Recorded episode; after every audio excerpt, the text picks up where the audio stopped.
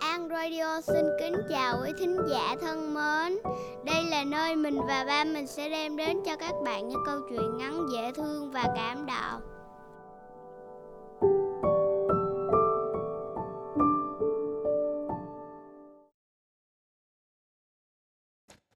Xin chào các bé đến với chương trình ờ, đọc truyện đêm khuya. Lần trước thì chúng ta đã đọc câu chuyện uh, Thần chết làm cha đỡ đầu Chuyện kể về một bác nông dân chọn thần chết làm cha đỡ đầu cho con trai của mình. Hôm nay chúng ta sẽ đến với một câu chuyện mới. Câu chuyện là cuộc ngao du của Tí Hon. Hãy cùng xem Tí Hon đi ngao du thiên hạ như thế nào nhé. Một bác thợ săn có một đứa con trai, người chỉ nhỏ bằng ngón tay cái, cho nên mọi người gọi bé là Tí Hon. Mặc dù bé như là hạt tiêu, nhưng mà Tí Hon rất can đảm, một hôm nó nói với bố rằng Bố ơi, con phải đi ngao du thiên hạ một phen mới được.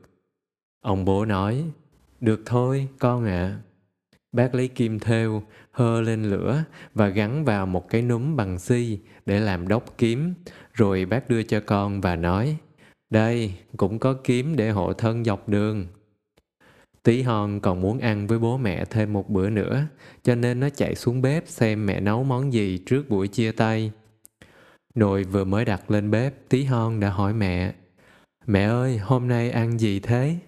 Mẹ bảo, con cứ ngó xem. Tí hon nhảy tót lên thành bếp, vương cổ dài vào nồi. Nó ngoai người vương cổ vào sâu quá, nên bị hơi nước bốc lên từ nồi, cuốn nó lên ống khói. Nó bị cuốn theo hơi nước, chới với lơ lửng mãi trên không, một lúc sau mới xuống được.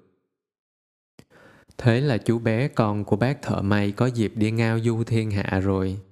Rồi đến xin tập việc ở một người thợ cả.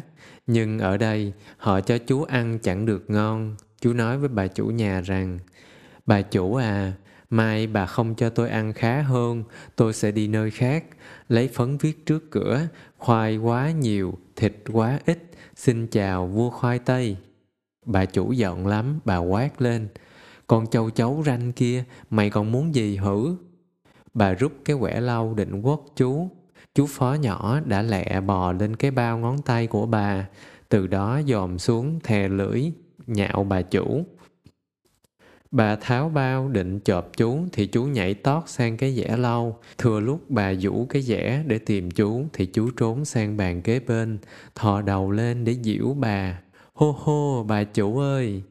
Lúc bà sắp đánh, chú lẫn xuống ngăn kéo, nhưng rồi bà cũng tóm được chú và tống chú ra khỏi cửa. Chú tí hon lại đi lang thang và đến một cánh rừng lớn kia. Ở đó chú gặp bọn kẻ trộm đang bàn nhau đi ăn trộm châu báu của nhà vua. Trông thấy tí hon, chúng nảy ngay ra một ý định.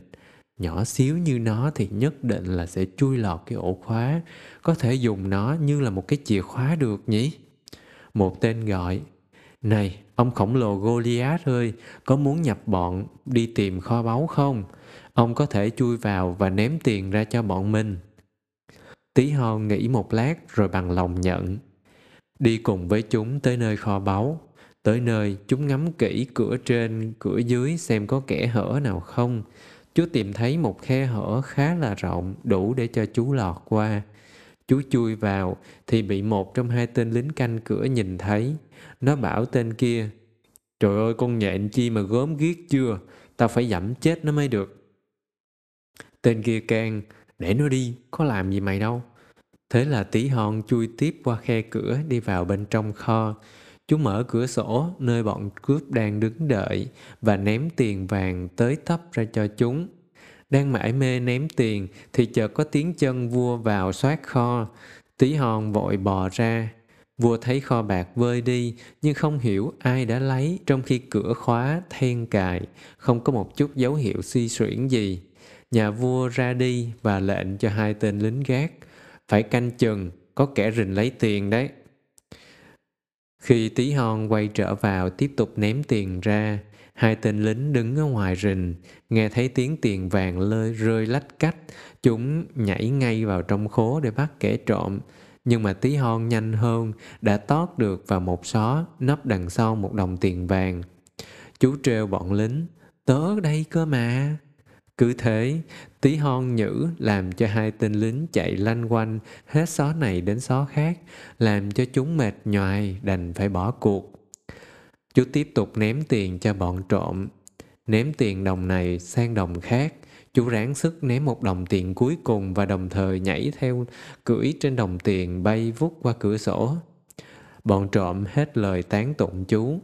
Chú mày quả là tay anh hùng. Thế có đồng ý làm chủ tướng của cả bọn không? Tí hon cảm ơn, chú nói, chú còn muốn đi ngao du thiên hạ. Bọn trộm chia nhau tiền, tí hon chỉ lấy một đồng vàng, vì có lấy nữa thì cũng không mang được.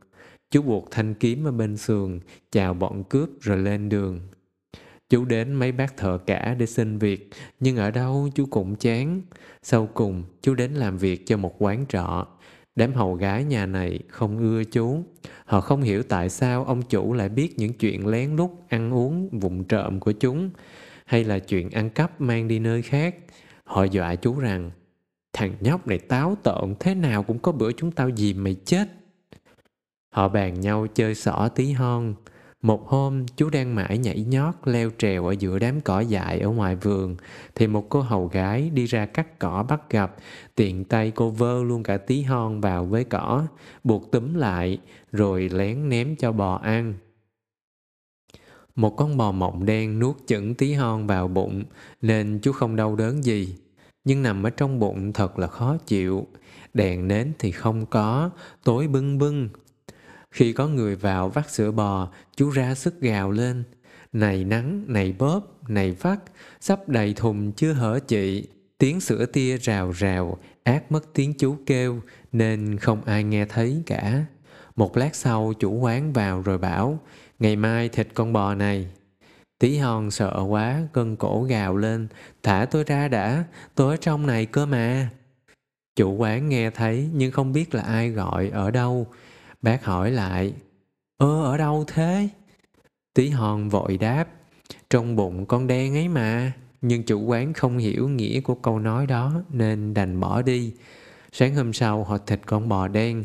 Cũng may lúc họ lôi con bò xẻ thịt, không có nhát dao nào chém phải tí hon cả. Chú bị lẫn trong đống thịt để làm dồi. Lúc người thợ băm dồi sắp làm, tí hon ra sức bình sinh để mà gào. Đừng băm sâu quá, đừng băm sâu quá, tôi ở dưới đây. Tiếng dao băm gõ rộn lên làm chẳng ai nghe được tiếng của cầu gọi. Giờ mới thật là nguy hiểm cho chúng. Nhưng thói thường, cái khó thì nó ló cái khôn. Chú phải nhảy tránh giữa các đường dao băm. Chú nhảy rất tài tình, khiến không một nhát dao nào chạm vào người chú cả.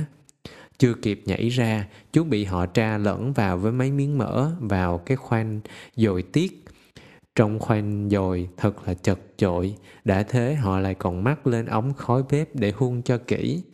Tí hon thấy thời gian lúc này mới dài làm sao.